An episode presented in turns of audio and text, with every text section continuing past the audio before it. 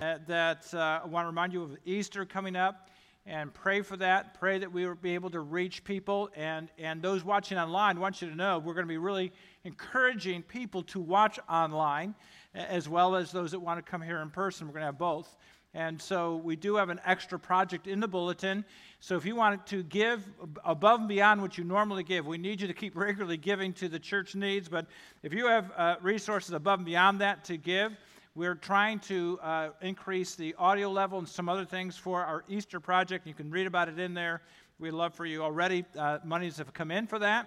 And I know that Pastor Carl has been looking online and eBay and other places to buy things that we need. He was so excited the other day. We bought a piece of equipment for about a third of the price. Am I right? So thank you for really working hard on getting things that we need at a good price. So here we are. We're on forgiveness. Last 2 weeks we talked about forgiveness between us and God, and now we're going to kind of shift a little bit and look at us and how we deal with other people. And Matthew 18 is a great place to talk about God's perspective on forgiveness. Years ago, I used to travel around the country and stay in a lot of homes, and I found Reader's Digest on the back of the commode in bathrooms. That's where you find them. And I would read them.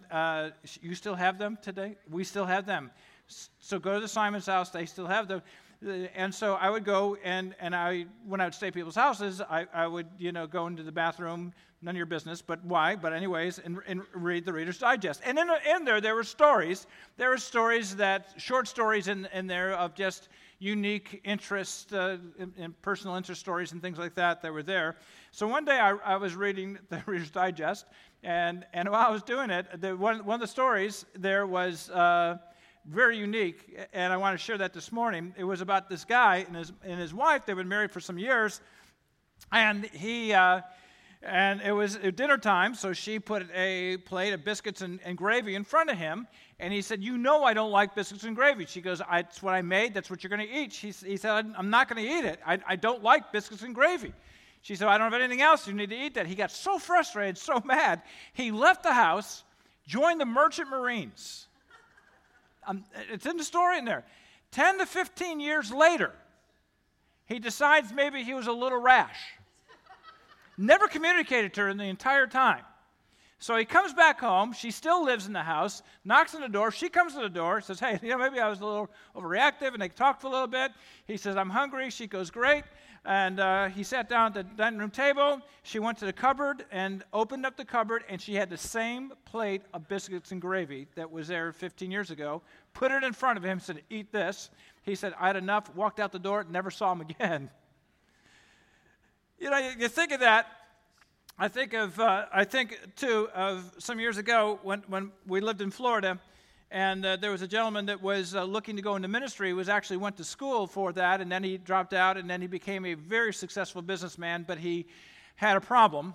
He committed adultery over and over again, and about the fourth or fifth time going, the pastor there came to me and said, hey, would you take him and work with him? And obviously his marriage was in shambles. Although his wife stayed with him all that time, but marriage was in shambles. His kids were just up in an uproar, just the whole mess. And yet this guy, he was a very successful businessman. He came to see me. He was dressed very well, very successful, very articulate, knew how to answer things. He had, because he was studying for the ministry, he knew more Bible than most of you did. I mean, this guy was very well, succeeded in everything in life, but obviously not the major things. And so I began to talk to him, and I began probing, asking the questions as counselors do, and trying to figure out what was going on. And he answered everyone articulately, and everything was boxed in and all. And I, honestly, I didn't know where to go. And I'm trying to think, what question do I ask next? I don't know. And all of a sudden, this question popped in my mind. Later, I realized the Holy Spirit put it there. So I asked, which would sounded like would be a really random question. I said, and this guy, he's in his mid-40s. I said, so how's your relationship with your dad? And he turned to me, and all of a sudden, his face just kind of screwed up a little bit, just got angry. And he and his articulation changed, and he said, I hate my dad. I hate my dad. I hate my dad. And I went, oh, I think I hit a nerve, So we got to talk about it a little bit, and to kind of find out that when he was when he was 10 years old, when he was younger than that, up to 10, his dad would get angry with him and literally kick him around the house. His mom would watch, his family would watch, literally would yell and scream and kick him up and down the house and that. And when he was 10 years old, he said, my dad turned to me, looked at me, and said, you'll never be a man. So from 10 years on to where he was about 45 at the time, he was out to prove that he was, quote, a man, end quote, by his actions. You know, I share these stories with you because I tell you that all of us deal with this issue of forgiveness. All of us grapple with the issue of interpersonal relationships destroyed by somebody. And I mentioned this a couple of weeks ago that probably, if we're really honest, most of us struggle greater with problems within our family. Whether it's a mom or dad, a husband, wife, children, parents, whether it's in-laws, it's somebody that we allowed to get closer, because the closer you get to somebody, the more vulnerable we are and the greater the hurt that it comes. And we struggle with that hurt, we struggle with that pain. And so when we look at that, you know, what's the human perspective of forgiveness? How are we supposed to forgive? Well, here's the way I see it, is that there's a limit to one's ability to forgive. Let's be honest.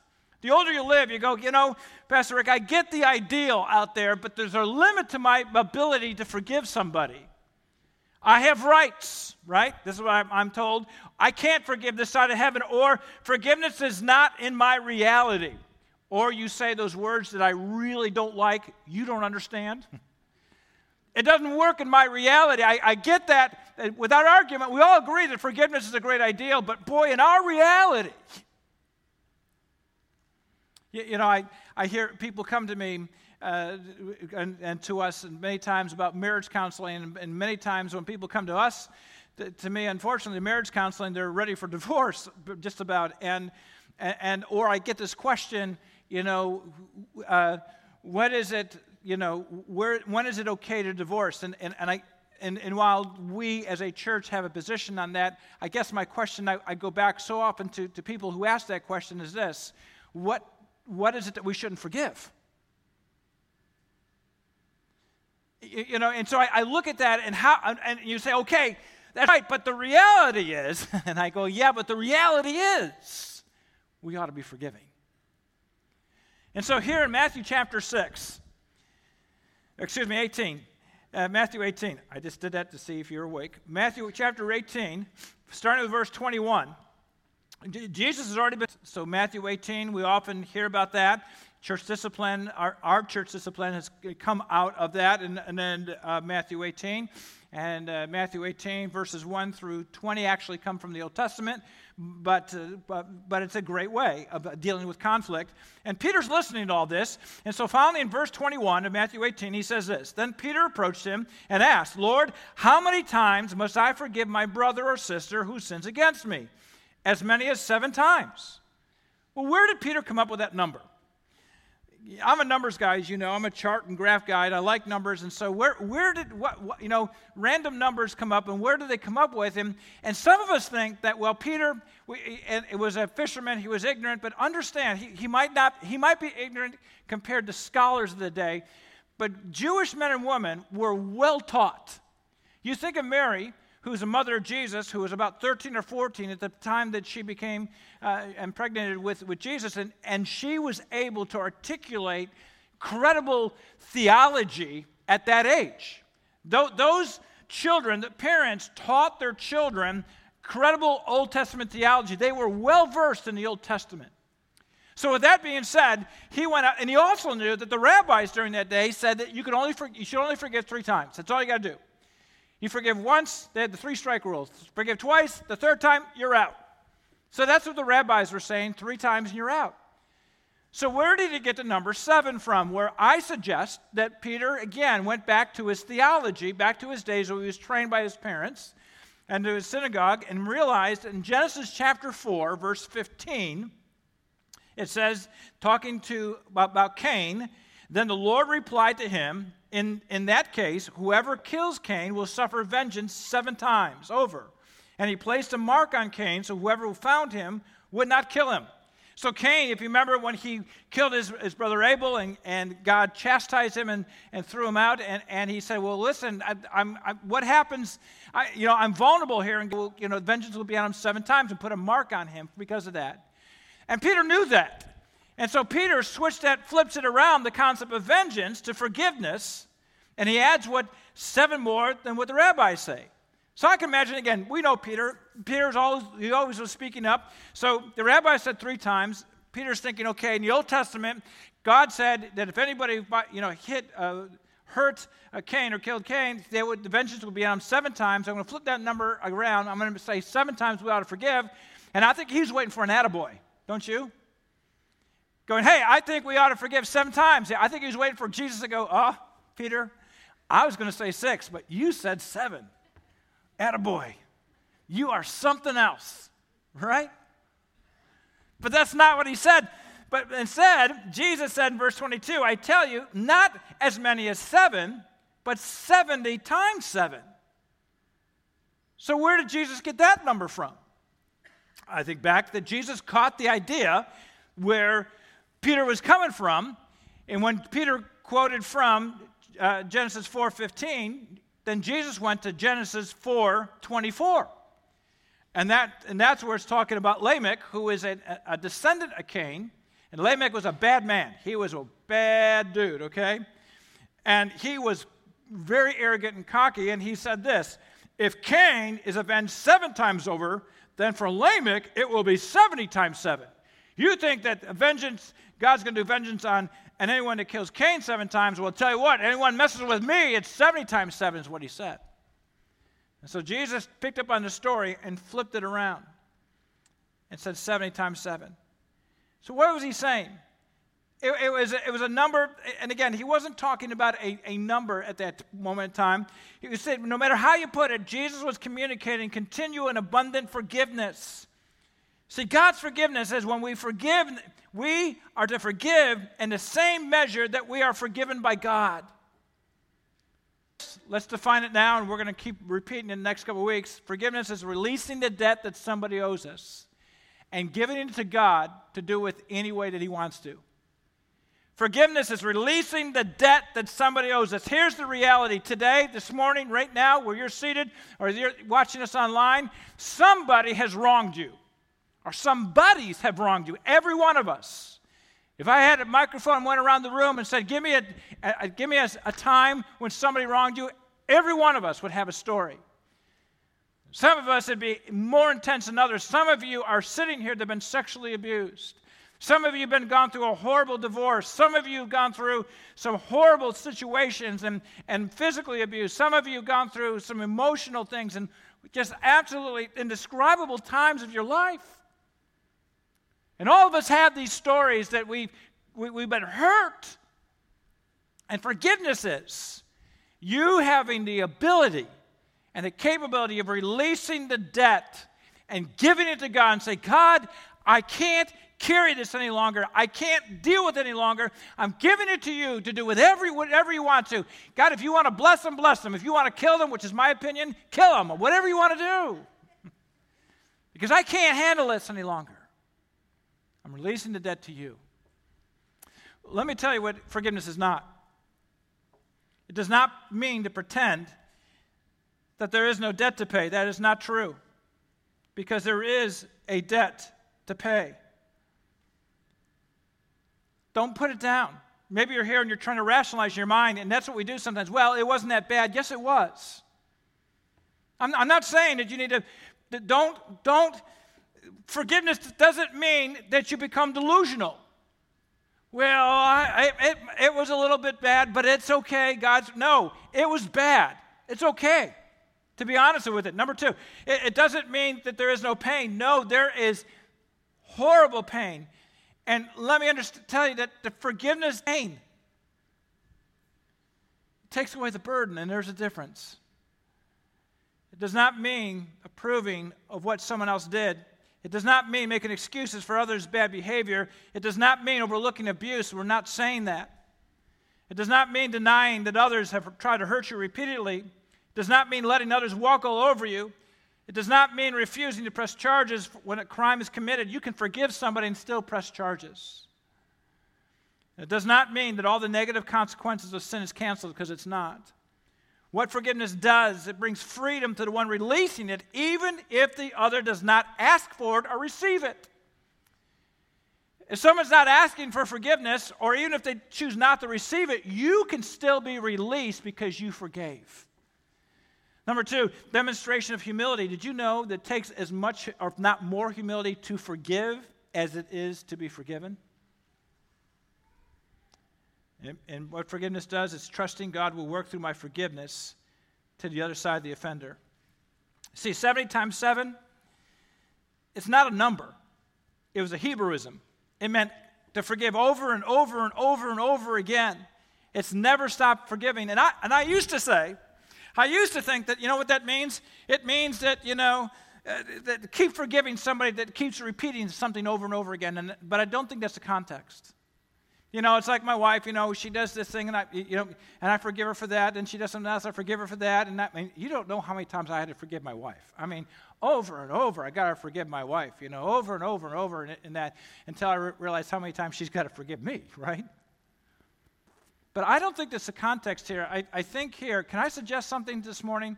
I think in this context, it's talking not about normal everyday life things, it's talking about the it. That time. The time that somebody hurt you. And when I say that, every one of you right now has got something in your mind, don't you? Time, that instance that you got hurt. And for some of you ready for this? Some of you in your 50s, 60s, 70s, it was back. I think the worst years of life are grades 6, 7, and 8. I think they're brutal. Because when you're in 6, 7, and 8, they are the most people, the kids are the most brutal in those ages. And I've seen adults still struggle with things said to them in those ages. But whatever it is, there's that situation, that time that you struggle with, that it happened to you, and you feel like, I just can't get over it. That's what Jesus was saying. That's the situation. You need to forgive today, and then forgive tomorrow, and then forgive again, and forgive. Understand, we're going to say this at the end, forgiveness is never a one-time deal. It's a repetitive thing that happens over and over and over again. It doesn't stop. That's what we're finding here in our story. Jesus realizes when he said that the eyes of the disciples were, you know, wide as big as cows, and they're going, what in the world is he talking about? This is, we've never heard anything like this before. And to forgive in the same measure that we're forgiven by God, how in the world? And so Jesus said, let me teach you a truth through a parable. And so he went and he talked about the compassion of the king. Look at verses 23 and 24, the unreconciled accounts. He said, for this reason, the kingdom of heaven can be compared to a king who wanted to settle accounts with his servants. When he began to settle accounts, the one that owed him 10,000 talents was brought before him. Now, understand that a talent is the highest known denomination of currency in the Roman Empire, and 10,000 was the highest number in the Greek language. It's the word myrios, where we get the word myriad from.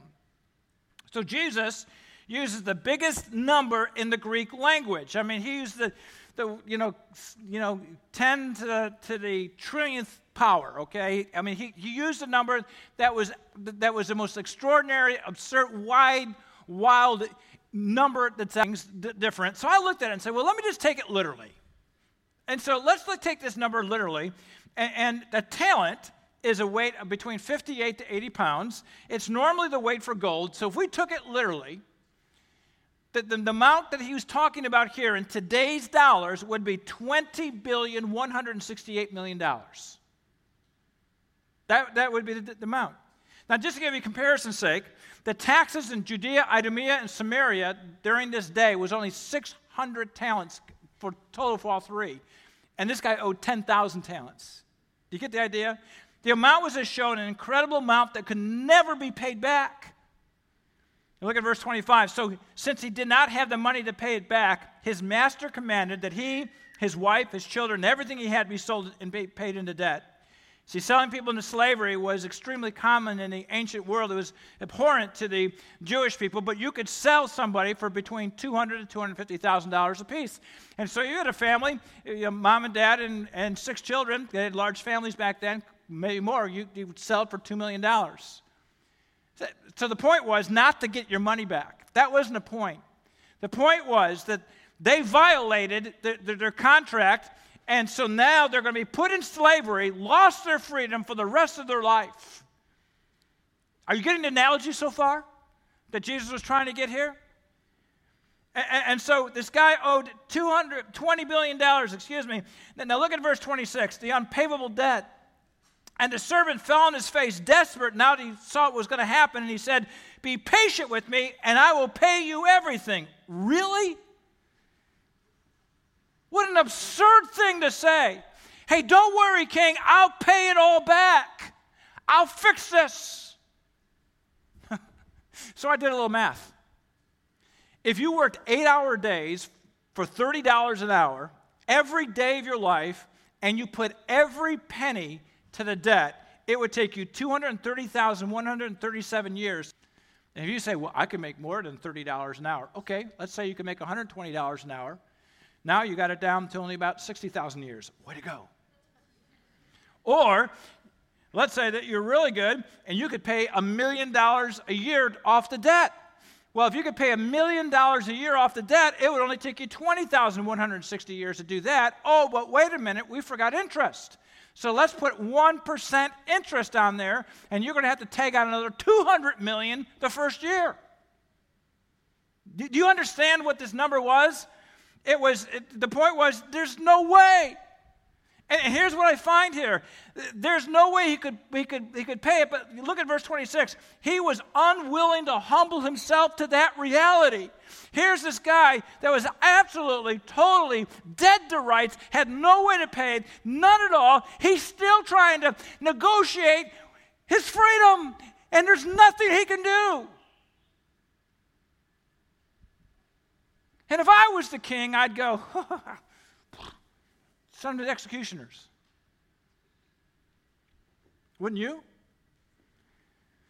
But look at verse 27. The unbelievable forgiveness. Then the master of the servant had compassion, releasing him, and forgave him the loan. That word compassion is mentioned in Mark 9:36, talking about how Jesus had compassion to the crowds. The king, seeing the servant, not humble, not merciful, not begging for mercy, but trying in his own fumbling way, trying to figure a way to get out of this, but in his own compassion, the king said, "I forgive you the debt." Does that not blow you away? See, what's the story about? It isn't about him. It's about the king.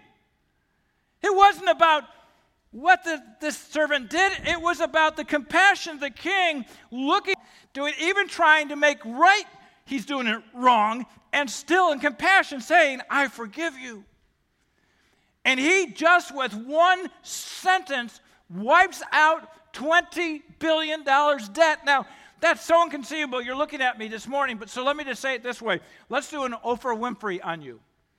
You get a new car, and you get a new car. And I tell you that this morning, we got to all your bank accounts, and I want you to know when you leave this morning, your mortgage is completely paid for, your car payments are completely paid for, your credit cards are completely paid for, everyone's walking out of here totally debt-free. How would you respond? How would you respond? Wouldn't it? Yeah. I mean, you'd be so excited. Michael would be dancing in the hall, in the aisle there. Close to it. I bet it would. I bet we did. We could shave your beard off. Okay, so we could. It would be exciting to see what God can do. I mean, when this happens, I mean, it'd be amazing. And we'd be so excited. So look at this guy. He just, not only did he get forgiven a $20 billion debt, but he got freed. There's no jail time. His family's free. Everything's free. You'd think he'd go, "Party. This is awesome. I'm free," right? But because he doesn't understand fully what he's been forgiven, watch what he does. Look at this, the cold-heartedness of the servant. Verse 28, the unreconciled accounts. The servant went out and found one of his fellow servants who owed him 100 denarii. He grabbed him, started choking him, and said, "Pay what you owe." He took him by the throat. By the way, the Roman law allowed this. And this guy walked out just being forgiven a $20 billion loan. He looked for somebody that owed him money and grabbed him by the throat, was rough, was uncompassionate, said, "Pay me what thou owest." And it says there that what he owed him, watch this, what he owed him was 100 denarii. And what's a denarii? And 100 days' work comes to about, let's say, about $20,000. So now it's a 1,000,000 to 1 ratio to what he was forgiven, to what this guy owed. Now look at verses 29 and 30, a payable debt. At this point, the fellow servants fell down and began begging, saying, "Be patient with me because I can pay you back." Same as the same servant, the first servant said, "But by the way, is this possible?" Yes. Some of you got a $20,000 debt on your car or your credit cards or whatever you have, and you understand it, and it's reasonable. And this guy said, "Listen, give me some time, let's make payments, and I'll pay you back." A reasonable request. But verse 30, an unbelievable unforgiveness, but he was unwilling. Instead, he threw him into prison until he could pay what he owed. And probably that prison was a detention area where those who could not pay would live to pay off their debt through work. Do you see what we're talking about here? Jesus was given an illustration that what God did to us. The forgiveness that God gave us. The amazing forgiveness of God. And in paying a debt that we owed, there's no way we could owe it back. And even in our fumbling, even in our ungratefulness, even in our humanness, that we ought to be damned in hell. God still said, "I love you, and I'm going to put grace on you, and I'm going to save you." And I often say this, why would God love me? Why would God love you? I don't have a clue, but aren't you glad he forgave? And do you understand what you've been forgiven? A debt that was so insurmountable that you could not pay it. And most of us, the reason why we can't forgive others is because we don't have a clue what we've been forgiven from God. And when we understand that, we don't walk around choking people saying, "I can't believe you wronged me." Another thing I find in this story is interesting. The second guy owed the first guy $20,000. Studying this, I'm going, you know, God, if I was writing the Bible, I would make the second guy owe the first guy like $2. Then I start thinking about more. I'm going, no, God's right again. Rick's wrong again. Because if you didn't know the first part of the story, and all you knew is the second part of the story, and all you knew is that the second guy reneged on his deal and stopped paying off the $20,000 debt. Man, if somebody owes you $20,000, that's a lot of money. Am I right? I mean, that's a lot of money. That's nothing to sneeze at. That is a lot of. If somebody owes you $20,000 and they're not paying it back to you, and they haven't paid it back when they promised to, that's a lot of money. And you ought to say, yeah, I'd call a lawyer or call the police or do something to get them involved. And I'd get angry. And boy, you got your rights. You need to get that money back. But now, if I put in what happened in the first part of the story, I'm going, what in the world is that guy doing? You see how your perspective changes?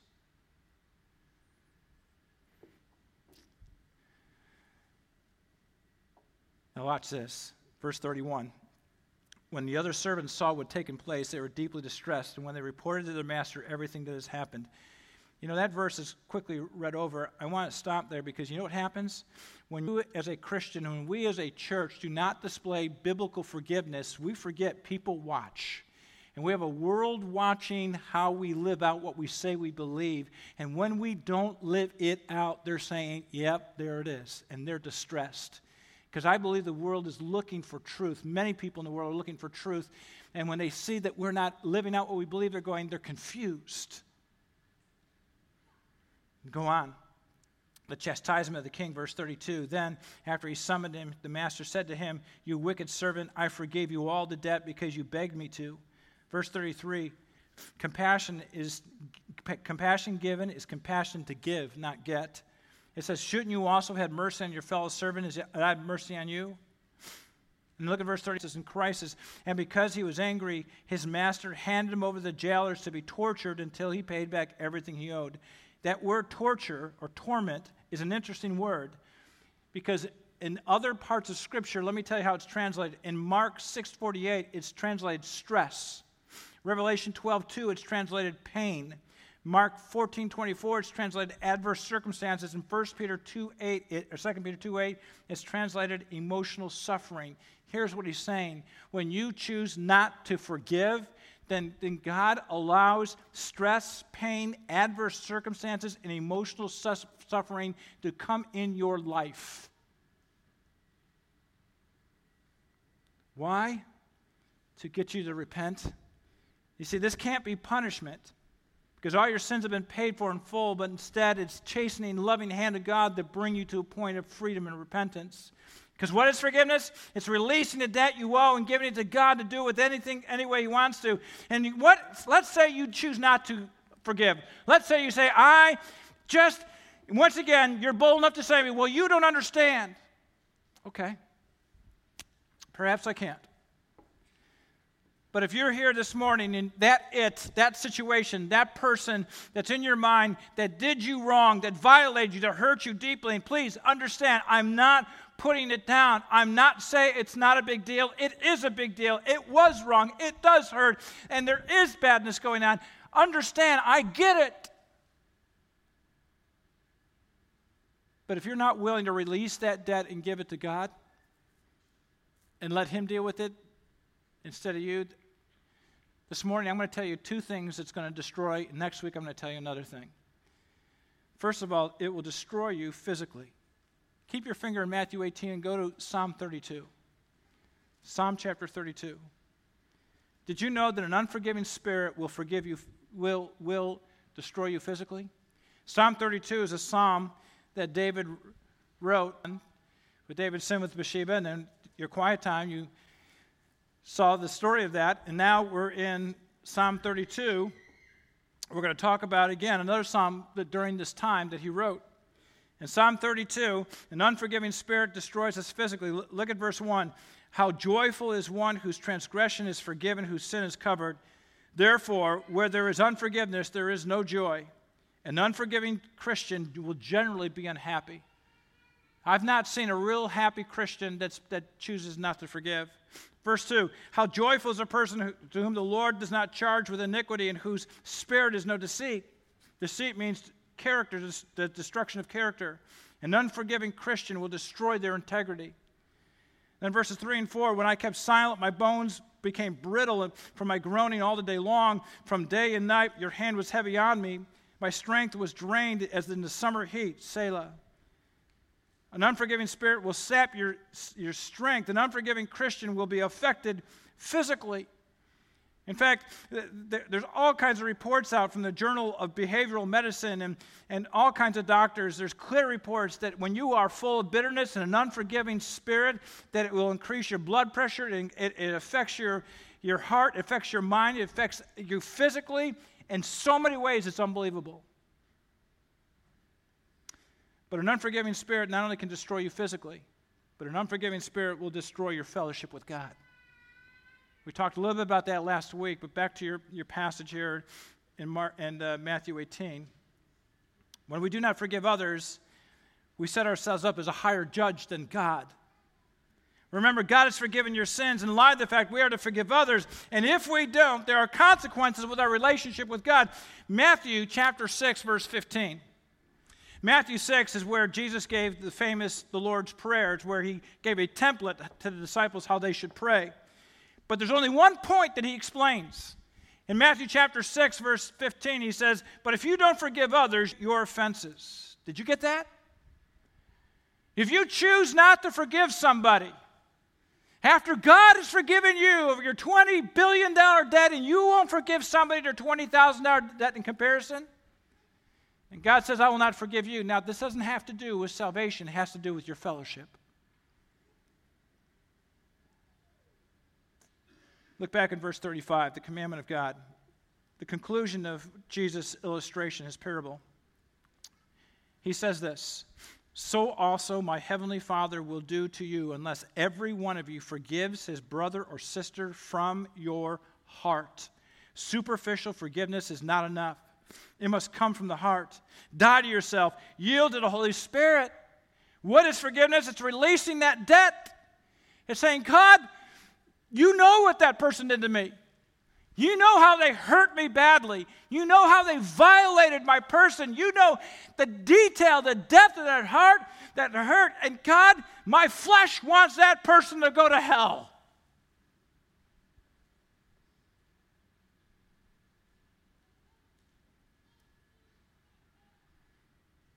So I can't deal with it. So if I'm honest with you, I'm going to release the debt they owe me, and I'm going to give it to you. I'm going to let you deal with it any way you want to because I can't.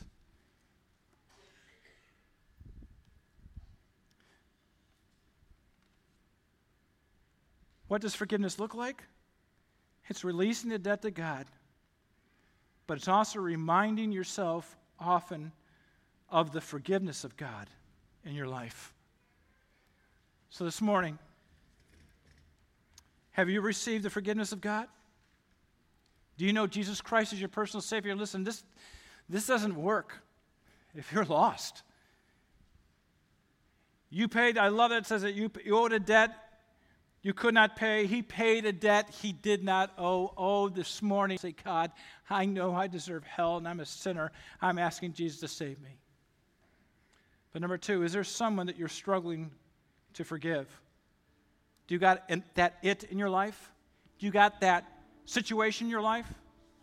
That one or two situations you're going, this destroyed me, this hurt me, that this person, and probably it's a family member. Maybe they don't even know it, maybe they do, it doesn't matter, but you know it. And it's eating away at your soul like cancer. And you've tried everything. How's it working? And God says you need to forgive. Because if you don't, it affects your health. It will affect not only your health, it affects your fellowship with God. It hinders your revival of God's people. It hardens your heart to the experience of grace, and it places you in the chastening hand of God. See, forgiveness is not a matter of I can't. And you might be sitting there going, Pastor Rick, I just can't. No, that's not true. If you are a Christian, you can. It's not I can't, it's I won't. Be honest. Just say, no, I just will not. Okay. Then you're destroying your fellowship with God, and you're destroying yourself physically. Next week, you're going to destroy yourself emotionally. But here's the practice of forgiveness. Now understand something. This is really important. Don't check out because you see we're almost done. Forgiveness is an event, and it's also a process. It's an event.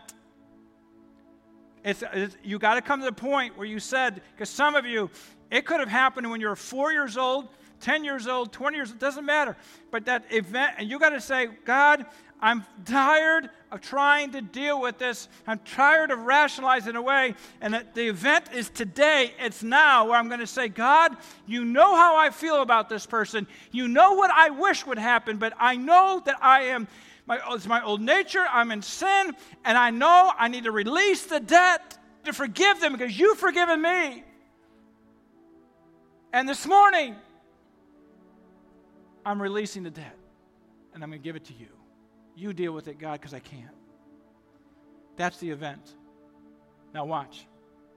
Forgiveness is also a process. You might be here this morning, and you go, I can do that. I think I can do that. And you say, okay. And maybe you go, well, Pastor Rick, I've done that before, but I'm still struggling with it. You're right, because welcome to life. You're going to struggle with forgiveness until you have your perfected body in glory. You could say right now, I've asked forgiveness and I got the freedom of it, and you could turn, and by the time you get to that door, all of a sudden that old nature starts creeping back up again. Do you know what I'm talking about? Have you ever had that feeling? Okay, I have. And all of a sudden, when I get that door, I gotta forgive again, release the debt again.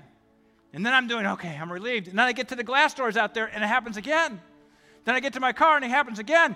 you might have to release the debt 1,000 times before you go to bed at night. You go, oh, that sounds exhausting. Well, listen, you know what the problem is? The old nature wants control, and it has been whipping you up right side and left, up and down, and it's time for you to find the freedom that you have in Christ. And hopefully, you forgive that person 1,000 times today. Tomorrow, it might be 900, the next day, 800, and all of a sudden, you realize that's the new spirit that's going to get control, not the old. But then you know what happens? You're fine for a week, 2, a month, and then you get an emotional tsunami. It could be a smell, it could be a touch, it could be a word, it could be a song, and boom, all those feelings come rushing back to you again. And then again, you got to stop and say, okay, God, I'm going to release the debt. Because you might say, what's wrong with me? What's wrong with you is you're broken. What's wrong with you is you got a filthy, rotten nature that wants control and is trying to gain control. That's what's wrong with you. And you do it again, and you do it again, and you don't yield to spirit that will destroy you, but you let go. Walter Walgreen, Darren, in your notes there, he said this: forgiving will not immediately soothe your pain. Instead, it introduces a different pain, a much more hopeful pain, because it is redeeming. You do not deny yourself and die a little in order to forgive. Pride dies, fairness dies, rights die, and so do self-pity and the sweetness of a pout of a or satisfaction of a little righteous wrath. You take leave of the center of the relationship and of your own existence. You die a little, that relationship might rise to life. One story, and I'm done. Years ago, when I was speaking at, it's called the War Life Ranger Camp. It's the middle school or junior high ministry that War Life has, and I was speaking that summer. And afterwards, about forgiveness, and this young lady, she's about 12, 13 years of age, came up with her counselor, and we sat on the bench right over here. I can still remember that. I sat down, and counselor said she needs to talk to you, and I could see. She was a pretty little girl, but she had her face, her jaw was set, her eyes were sunk in. You could tell how tense she was, just looking at me. And she said, I have a question for you. And I said, okay. And she said, you talked about forgiveness today. I said, I did. She said, 3 years ago. Well, she said, a while ago, my mom and dad divorced. My mom remarried. 3 years ago, my stepbrother began to hurt me and violate me over and over. About a year or 2 years ago, social services came in and took him away. And then she began weeping. She said, 3 months ago, they put him back in the house. Are you telling me I've got to forgive him? I said, no, honey, I'm not. But God is. He said, how can I? And I said, well, number one, I'm hoping that social services there needs to be some barrier, and you know never to be alone with him, and there's some realities there that they've got to be there. And in my mind, I'm going, what in the world's going on? And I'm just in turmoil. My flesh side wants to get some of you guys to come with me and go find him, you know, and it's well, my flesh. I'm going, wait a minute. He needs Jesus too. And then I turned to her and I said, with giving all these safeguards and putting them together, here's what you need to do. You just need to release that debt. You need to give it to God. You need freedom. This is tearing you up. This is destroying you. It's not hurting him. It's destroying you. She said, I won't. I said, okay, well, at least you're being honest. Or she first said, I can't. I said, no, you won't. You got to release. And now I'm about crying. And her counselor's just sitting there praying. And she finally broke. She goes, what do I do? I said, just pray. And you just say, God, you tell God exactly what you want him to do to this guy. Tell him the truth. And then say, I'm going to release the debt given to you. I want to forgive him. I said, would you want me to help you with the words? She said, no, I think I got it. It's okay. Oh, man, you talk about a brutally honest prayer. I love teenagers for that. They don't know how to be hypocritical yet, you know, and she's just laying it out, and I'm weeping. I'm crying and going, I can't believe this, because she's saying stuff that I should be saying to God, and, you know, Lord, you know, I'm trying to love you, and this is happening. You know I hate him, but I know I shouldn't, and I mean, she's laying it all out, and then she stops, and she said, Lord, I forgive him. And I'm releasing the debt. And I'm asking and giving it to you because I can't. And then she breaks down. and I think I prayed, I don't know what I said, and finished, and she looked up, and I'm telling you, her whole countenance changed. I told her the same thing. Now, when you get to the door, you're going to do this again. When you get home, it's going to be a life struggle. But I want God, you to be free now and not go through all the heartache and be free from your sin and be free from the bondage of somebody else's and released to that. What about that this morning to you? This morning, if we're honest, each one of us, God, have somebody that has hurt us. God, some of the stories I've heard are horrible. They're indescribable. God, there are stories that I'm going, how can any human do this to another? But God, you've asked us to forgive. Not to release them from punishment, not to release them from anything, but God, to release us from the burden to carrying this around. God, you're the great scorekeeper.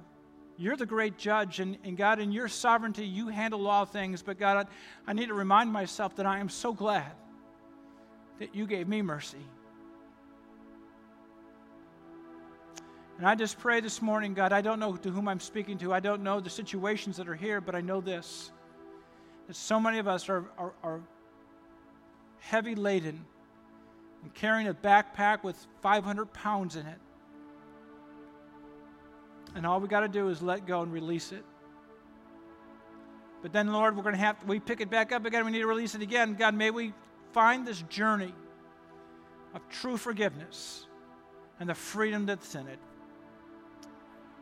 God, may we realize that at the heart of worship, it's not about me. It's all about you. In Jesus' name. Amen.